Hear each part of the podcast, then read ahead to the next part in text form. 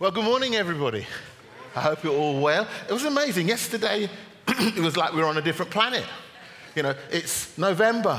It's 1920. You know, I was down in London. I'm thinking, I'm in my short sleeves. I like this. But am I in London or am I in Barcelona? Because that's what you know, that's the temperature would be. It's wonderful, isn't it? Well, we're here this morning and it's my privilege and pleasure to just share with you the word. We pray that Chris gets well soon and you know, he, he texts me in the week, Dan, Dan, could you preach on Sunday? I said, well, of course. It's not a problem.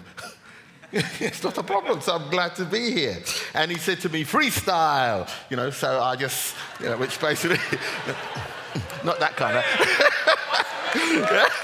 We'll do some of that later. but I, I, we're going to have some fun this morning, but we're also, I believe God's going to challenge us this morning. So let's just get into this now. In fact, I'm going to pray. Father, I want to bless you and praise you for the honor and privilege of sharing your word. And we pray as your people this morning that your spirit will come upon us, that you will speak to our hearts, that you will release us and empower us to be and do all that you've called us to be and do as your people. We ask you that you will cause our faith to rise and you will help us, Lord, to address those things in our lives that hinder us from entering in and stepping into all that you've called us to be. So help me, Lord, by your Spirit this morning. Help us all this morning to hear what the Spirit has to say to us and give us the courage to respond in Jesus' name. And everybody said, Amen. Well, you know what? God, our Heavenly Father, has great plans for all of us. Ephesians 2:10 tells us this, for we are God's handiwork, created in Christ Jesus to do good works which God prepared in advance for us to do. The fact is this that if you are a follower of Jesus this morning, you are not in this place by accident. God has something for you to do. The goal of your life is to find out what it is and then do it with all your might, with all your strength, so that when you stand before Him, He will be able to say to you, Well done, good and faithful servant. You fulfilled your potential. Now then, it's interesting for because what activates us moving into that is it's simple faith. And I remember what Chris Lane said to us, Chris, he said that we only need faith when we are moving into things. You don't need faith to be passive. It's, your faith is only active or activated when you are active, when you are having to move towards something.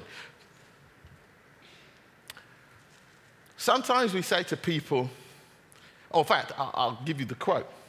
A lady called Nancy Dornan said this Success is not where comfort lives. Yeah, I can hear the. Hmm. yeah, bless. Success is not where comfort lives. In other words, anything that you want that's not within your comfort zone, that means that you have to advance, you have to step out of it. To step out of your comfort zone, you need faith. Whether you are in the academic community and you feel that you need another qualification, you have to, by faith, invest the time and the money, hoping and praying that when you get the qualification, the MBA or whatever it is, it's going to open doors for you. But you've got to step out of your comfort zone. I spend quite a great deal of my time teaching other people to teach. Or I'll go down and talk to guys about internal verification or whatever it is. And invariably, these people are quite, in the place I went to, the guy was quite wealthy, but he has to learn to do or to write assignments. Now, does he really need to write assignments? The guy put me up in the biggest murk I've ever been in. You know, he, he has houses all over the city. He is comfortable, but he has an amazing story. But if he wants to get the qualification, he has to step out of his comfort zone and learn how to reference. Harvard referencing. Yes? And citing and citation. And all I'm saying to you, folks, is that whatever it is God has for you is always outside of your comfort zone, and that's why you have to activate that by faith. Now, Hebrews 11:6 says this, and without faith, it is impossible. It's impossible to please God because anyone who comes to him must believe that he exists and he rewards those who earnestly seek him. John Wimber, the founder of the Vineyard Movement, of which we are part, he summed up faith in one word risk. Risk. You know, however, our culture encourages us to look for security and certainty, to do due diligence before we make any decision. In fact, it even encourages us to say, I need to see it first, I need to touch it, and then when I'm sure, I will do it. Well, that's the complete antithesis, that's the complete opposite to how God works. We're looking for certainty. What do people talk about? Well, uh, I was talking to a lady who's a customer in my other business, and she says, After 11 years, I have the permanent contract. And I really wanted to say, Really? You think because the job they've given you a permanent contract, you are secure? Because we're trained to do that. We're trained to look for security. But you see, if you stay within your comfort zone, if you look for security, you will never need faith. You will never be prepared to take risk.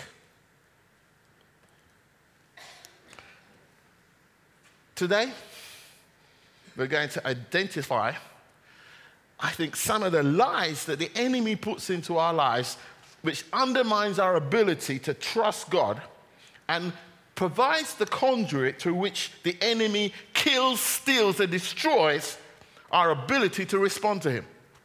And this is how he does it he destroys our ability to believe that God's plans for us are good.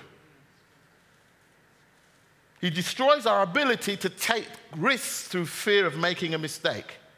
He destroys our ability to trust him with our lives because of disappointment and failure, to trust God with our lives because of disappointment and failure. This is what the enemy works on. The first one there, and even if you want a title for this message, this message is Risk at Work. Because if I said it was faith at work, you say, yeah, I know faith. But risk at work, you've got, I've got your attention. Because that's what it is. It's risk at work.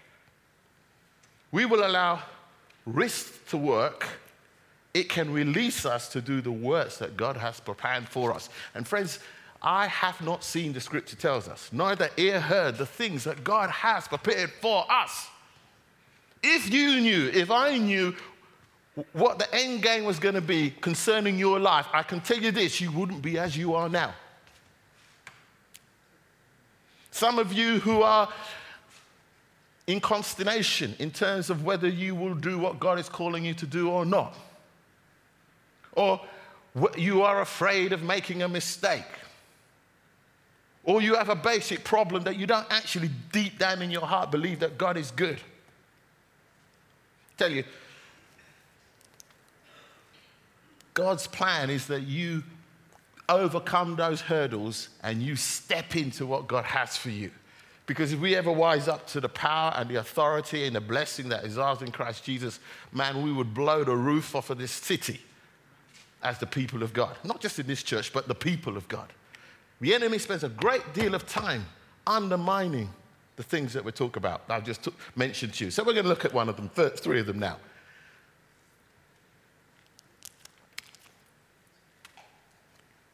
Believing that God's plans for us are good. This is what the enemy likes to do. He likes to under, believe, undermine this idea that God is good, that his plans are for us good. Jeremiah 29 11, I know the plans I have for you, says the Lord, plans for blessing and not for calamity to give you a future and a hope. Those that know your Bible, you know it well, will know that verse. Man, let me just tell you the context of the verse. Because you see, when you read that verse, what you need to recognize now is that the, the southern kingdom has now gone into captivity. 586 BC, Nebuchadnezzar and his guys came down and took them off to Babylon. This is not Israel at the zenith of its powers. This is Israel in defeat and in captivity. So when Jeremiah speaks this word to them, it's in their darkest days. That's the context. And in the midst of all of that, under captivity in Babylon, away from Jerusalem. Jerusalem's been sacked, the temple has been sacked. He says, I know the plans I have for you. Now, if they had looked at their circumstances, they said, Yeah, well, if these are the plans, how come we're here in, in, in Babylon, in a foreign land, and we're not worshiping you? But God says, I know the plans I have for you, plans for blessing, not for calamity, to give you a future and a hope. And then he goes on to say, Pray for the peace of the city, because in your peace there is peace.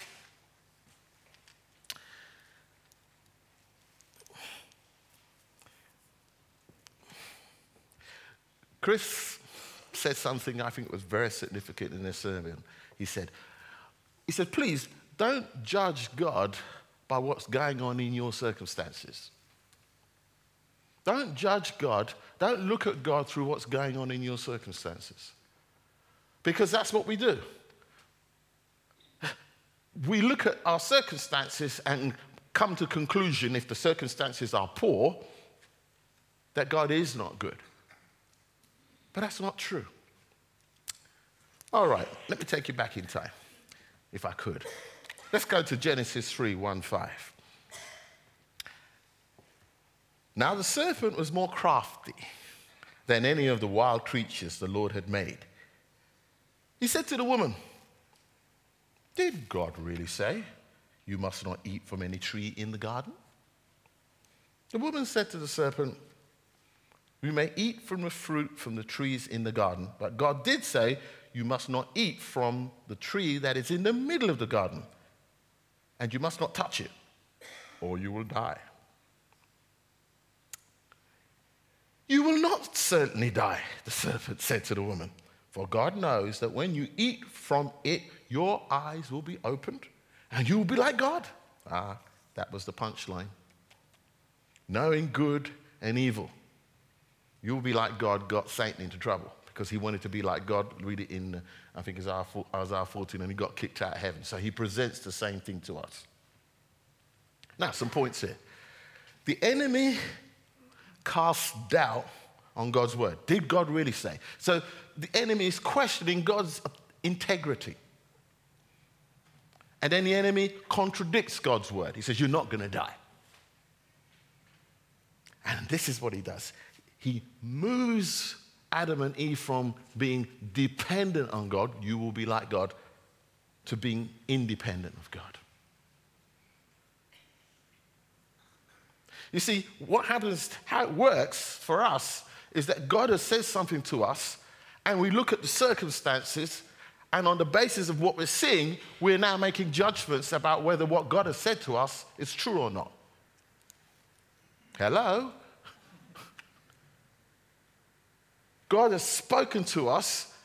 God speaks to Abraham and says, Your children, your seed are going to be like the stars in the sky or the sand on the sea nothing happens for a long time.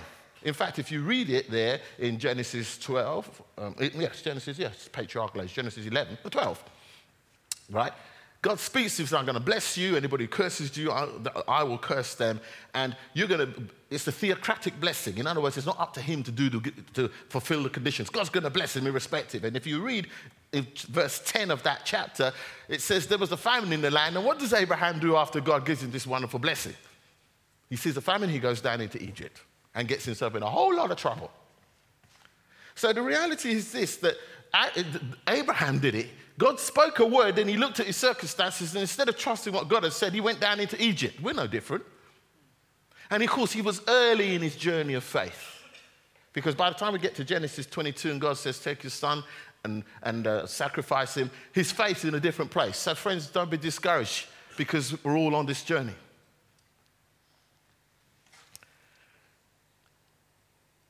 So, if at this moment in time, it's hard for you to believe God's goodness because of what's going on in your circumstances, this is what Paul says in 2 Corinthians 4 16 and 18. Therefore, we do not lose heart. Though outwardly we are wasting away, yet inwardly we're being renewed day by day. For our light and momentary troubles are achieving for us an eternal glory that will far outweighs them all. So, look, friends, what's happening in your life, God is working in you. You see, Paul said this through many tribulations you must enter the kingdom of God. Don't be surprised at the fiery trial of your faith, Peter tells us. And we get surprised. We get, but God is actually working in us, and He's actually more concerned about what's going on in you than what's happening to you.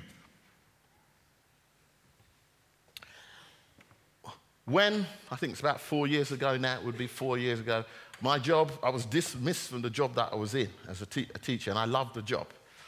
It was painful, it was horrible, it was traumatic, it was a shock, it was not nice. But one of the things God said to me, and I was, and by the way, I'm glad that I did this in community. I, I was connected. Chris and Fliss and the team, they were around me. I remember Fliss giving me sort of prophetic words. She didn't know nothing about what was going on. But it was trust in the Lord with all your heart and lean not on your own understanding. It was mm, mm, on the money. Yeah? But the thing is this that God spoke to me and He said, then, first, this turn of events are from me. Secondly, I'm more concerned about what I'm going to do in you than what's happening to you. I'm more concerned about what's happening in you than what's happening to you. God was working in me. And the key thing is I had to embrace it. Was it painful? It was painful. But you see, the result four or five years later, and the things that God caused me to do and to be in and to go through, and because I'm part of this community, and to use quote Tim Keller, he says, We will never know God and grow deeply apart from community. That's why the connect groups are important. So when you're going through stuff, you're not doing it on your own. You've got people who will pray with you, support you, encourage you, so that the gold, the stuff that God wants to put in you, is processed in you as you work together with God and your brothers and sisters in connection, in community, so that God can take you to the next level.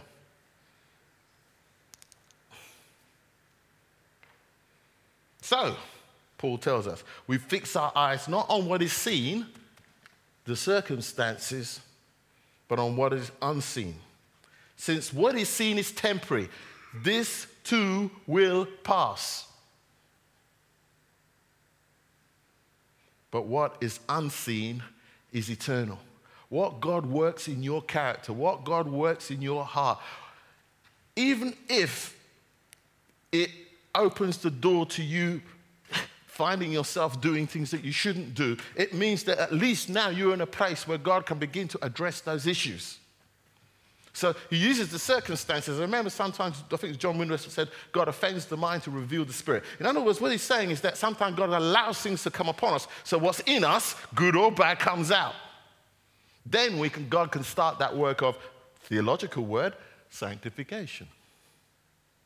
But usually it doesn't come out while we're cruising along on the crest of the wave. It comes out when things are going wrong and we're, uh, that's when it comes out.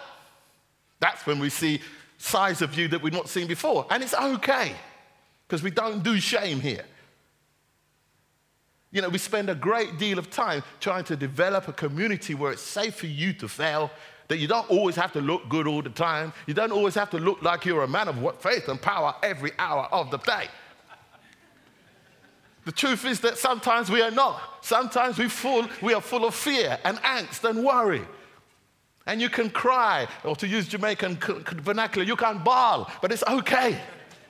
We're not going to get, but really, I mean, you're a leader. You should be able to do, you should be doing better than that. I expect you to be a woman of faith and power. And, well, no, no, no. You're just flesh and blood like all of us, and we're going to hug you, and we're going to pray for you, and we're going to encourage you, and we're going to stand with you because you do the same for us anyway. That's family. Hello?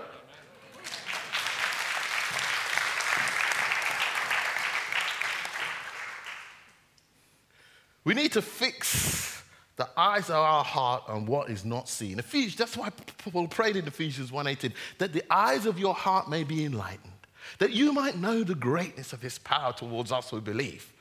And what is the greatness of that power that raised Jesus Christ from the dead?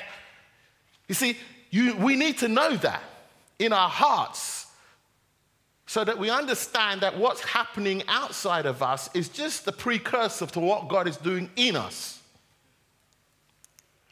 We need to be like Jesus. We need to reject the lies that the enemy will come to us with.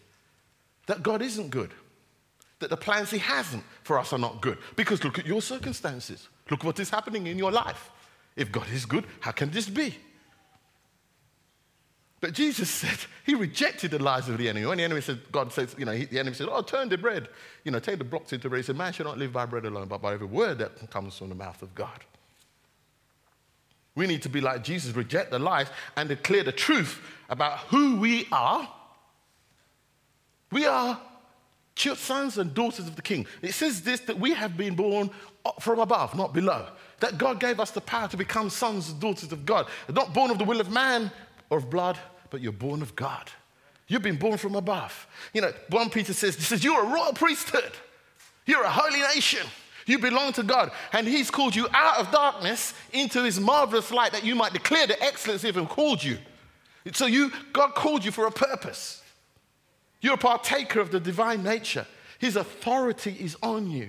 His anointing is on you. That same power that raised Jesus from the dead is in you because of the work of the cross. That's who we are. And you see, one of the issues that we have in the church is what we, I call it the identity crisis. Because people get their identity from the wrong place. And it's not entirely their fault, but you know, what do you do? well, I'm a managing director, you know. Or what do you do? Well, I'm a doctor. Nothing wrong with that. or uh, I'm a. So somehow, because of what you do, you feel that's who you are. But that's not who you are, that's just what you do. Who am I? I'm a son of God. I'm a daughter of God. I've been born from above. That God's favor is upon me. I know that I'm gloriously and marvelously made, and I'm getting to know this well. And it's the knowing it well which is the problem because we don't know it well. We don't think we're glorious and marvelously made. We think that we're a mistake. We think that, we're, that we look in the mirror and we think, oh, I wish I was more like this. No, no, no, no. God, when He made you, He didn't make a mistake. You are gloriously, Psalm 139, 14 and 13, and you can look at verses 17 and 18 when you get a chance. And it's getting to know it well because we are so down on ourselves. We beat ourselves up. In fact, we, God doesn't need to beat us up because we do it better.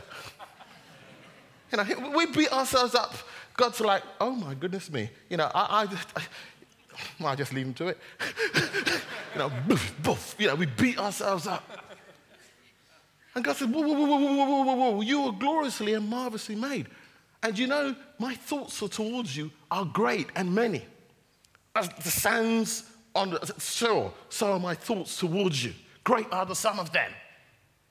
And they're not bad thoughts, they're great thoughts about you and me.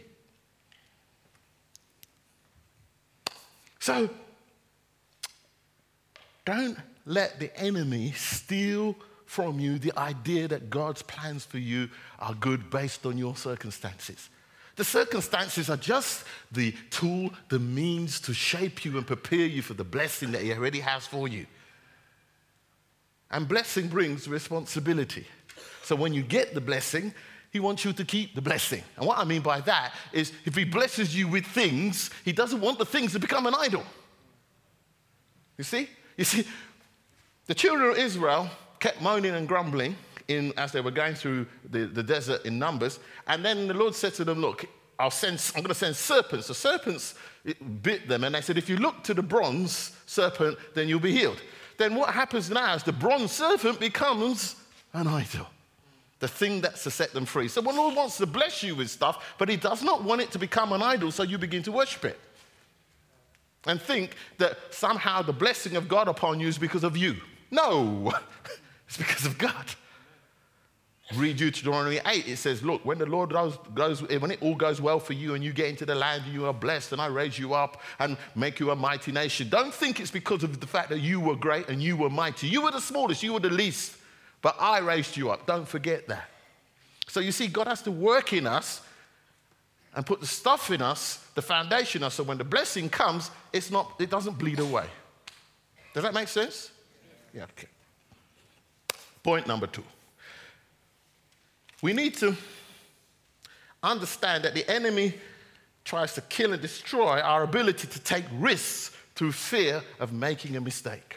Let's go to 1 John 4 18, 19. There's no fear in love, but perfect love drives out fear.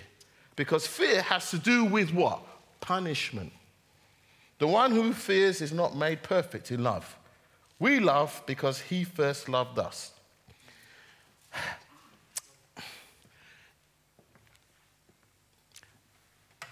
If I had a flip chart up here, which I don't, I'm not asking for one, just a white flip chart, and I put a dot on the flip chart, and let's say that the whole flip chart, the white bit, is God. And you, his son, and your the and daughter, and your trajectory is toward him. And you're wondering when you should go to the left or the right, or whatever. And what I feel the Lord said to me was this if I'm the whole flip chart, whatever decision you're going to make is always going to be right. Because even if you go to the left, I'm there. If you go to the right, I'm there. If you go to the bottom, I'm there. And in fact, if we think that the relationship we have with God is about whether we do things right or wrong, we're missing something here.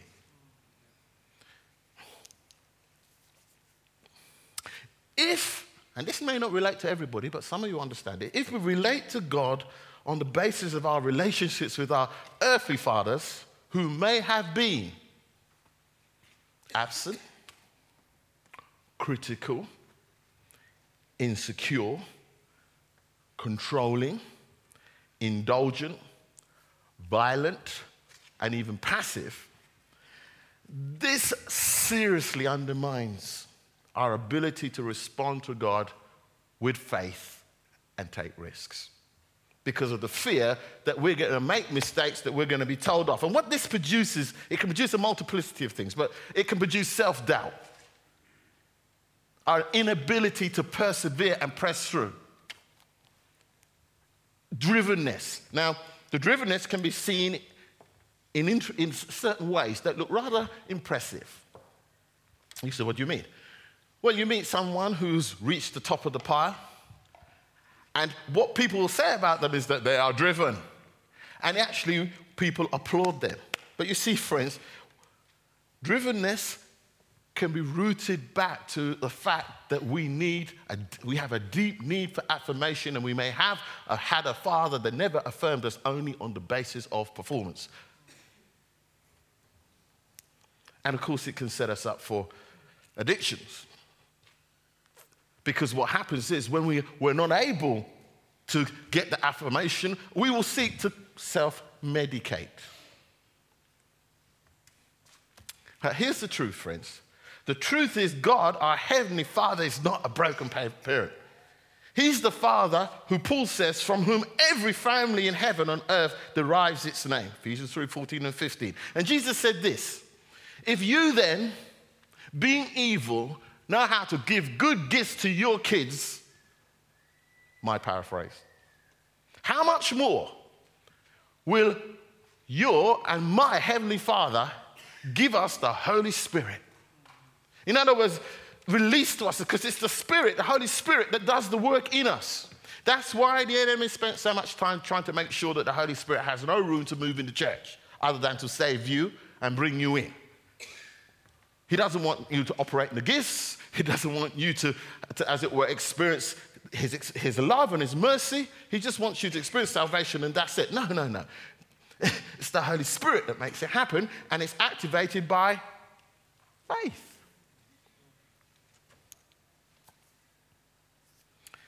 Now, if what I've just said there, that's you, and you know that when you come to God, it find it, you really find it difficult. If I use the word Father, you're like, whoa. Then maybe part of your journey now is for you to begin to realize what, that's, what that is, confess it to God, and allow God to work that stuff out of you so that you can begin to trust Him and begin to have the confidence that if you step out and you make a mistake, He's not going to beat you, He's not going to tell you off, He's going to be there.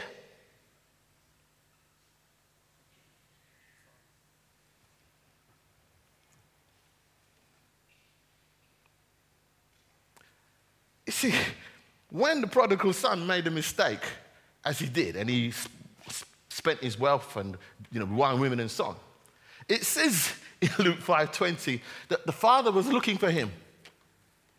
And when he was a long way off, the father came running to him.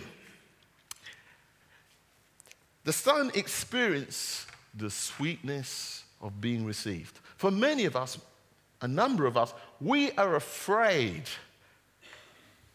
to actually confess these things. So we think that if we do and we step into the light and we make ourselves vulnerable, we will not be received. That's a lie.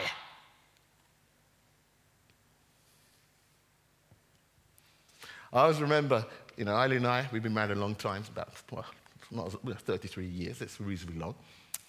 And I remember at the point we were having some challenges in marriage, as one does.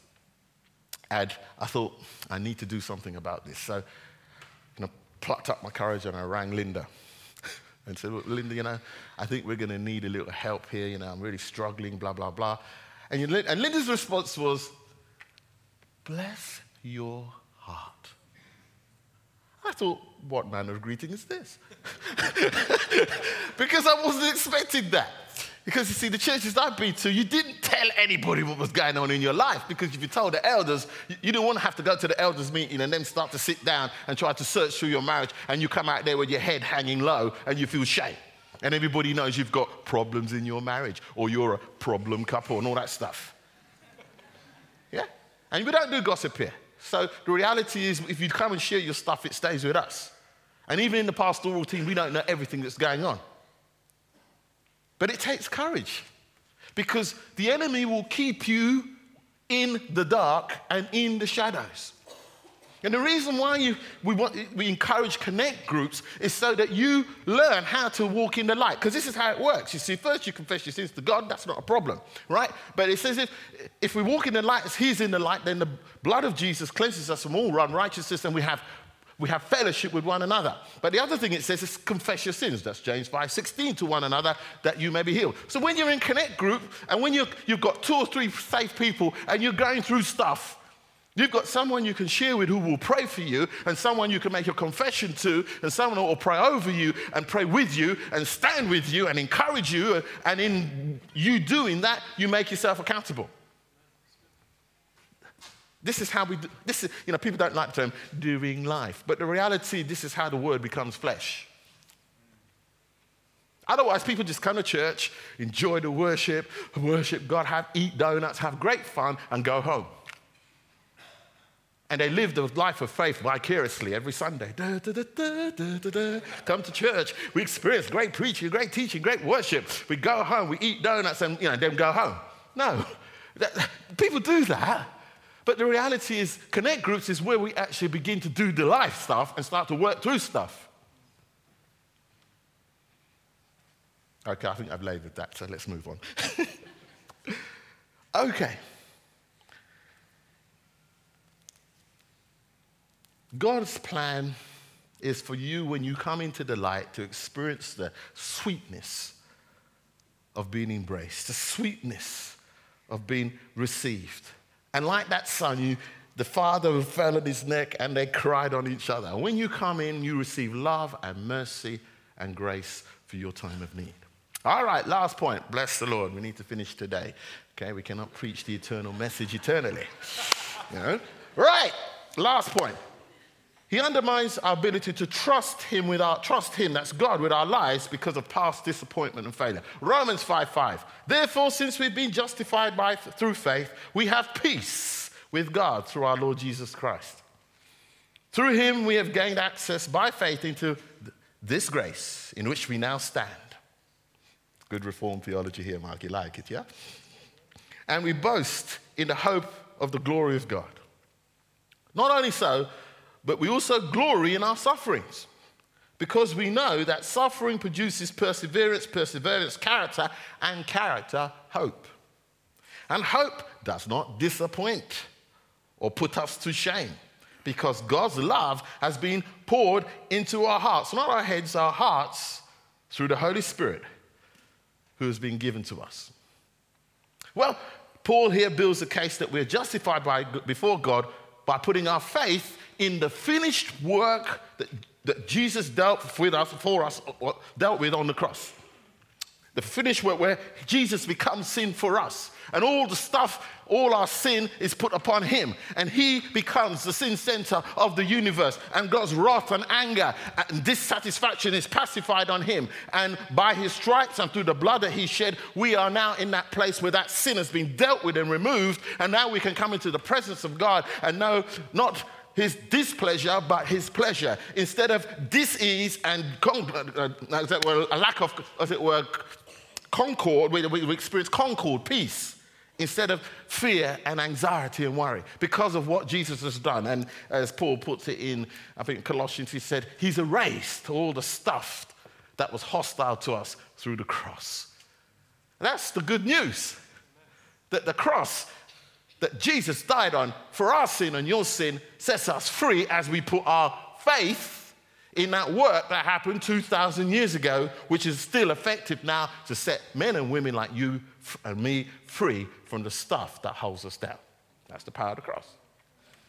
Amen. And if you don't know that today, then you can know that too. So come and speak to us at the end. And by the way, you may have done that, but one of our goals this year is the big baptism. And maybe the next step for you, risk, is to go through the waters of baptism. Say, say baptism is an outward sign of an inward work.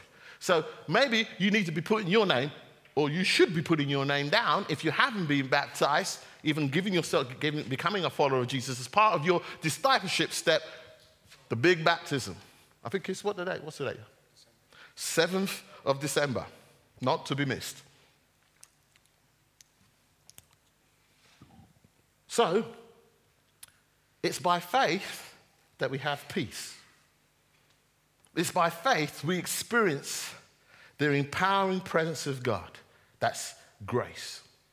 The same faith, and here's the point, that you exercise to become a follower of Jesus is the same faith that we need to exercise to bring to the cross those dark shadows of anger and hurt we have against others and God for the things that have happened to us.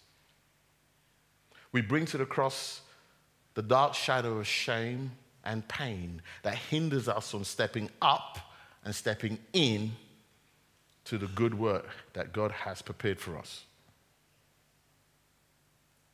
We bring to the cross the dark shadow of past failure and disappointment that we think disqualifies us from taking risks and trusting God with our lives. You see, at the cross, we experience a divine exchange. As we walk into the light, as He is in the light, as we own our stuff, we can, by faith, experience the love of God. And you see, friends, you see, the challenge of this we have people, I've met people who have an intellectual understanding of the Bible and like to get at them, you know, and really do the stuff. But the reality is this to do this stuff, you have to make yourself vulnerable. And some folk don't want to do that because they want to be, show that they're always on top. Friends, it's not about that. It means that, yes, if you're going to get involved here, yes, at some point you need to make yourself known and be known. Make yourself known and be known. So we get past the and we get to know who you are. Mercy. I see Richard looking at me, so I know I need, I need to finish.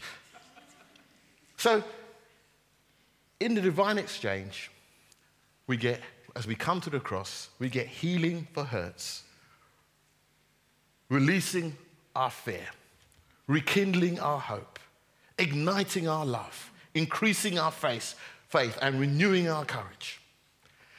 To do that, it takes risk, faith. I'll finish with this. Without faith, it is impossible to please God because anyone who comes to him must believe that he exists, that he rewards those who earnestly seek him. Friends, Let's stand. Band, come, please. Would you be willing? Yeah, yeah. If you've got kids and you need to get them, just be released. Okay? Would you be willing to take the risk to make yourself vulnerable and come out of the shadows and into the light? And let God take the barbs out of your heart that are stopping you from entering into the fullness of what God has for you to set you free so you can be released for the good work that God has for you. And He's a good father, friends. He's a good father. He's a father who's tender, He's compassionate. He doesn't reward you and I according to our iniquities. As far as the east is from the west, He removes our sins from us. And He has a plan for your life which is tailor made. And God's plan is for you to enter it. Satan's plan is to keep you where you are. But God has given us authority in His name. He sent His Holy Spirit to heal us and release us through the power of the cross. And I would challenge you this morning that if you know that this stuff, by the power of the Spirit, God has stuck into your heart, then at the end of the service, come and get prayer and start the journey to freedom and release in his kingdom and service in his kingdom. Father, we bless you and we praise you for your goodness and your graciousness to us. We thank you, Lord, that you have a great plan for us. Thank you, Lord, that your plan is that we should fulfill our full potential so that our lives give glory to you. So, Lord, we ask you that you will work in us so that the works of darkness are undone in the name of Jesus and your people are released and set free to be all that you intended them to be. That, Lord, we might walk in the earth as Jesus did, in sweet fellowship with you, in the power of your Spirit, bringing healing and release and hope and encouragement to all those who are seeking and searching for you. So, Lord, we pray that risk, your faith will work in our hearts, that we will rise up in the power of your Spirit and be and do all that you've called us to be and do. In Jesus' name, amen. thank you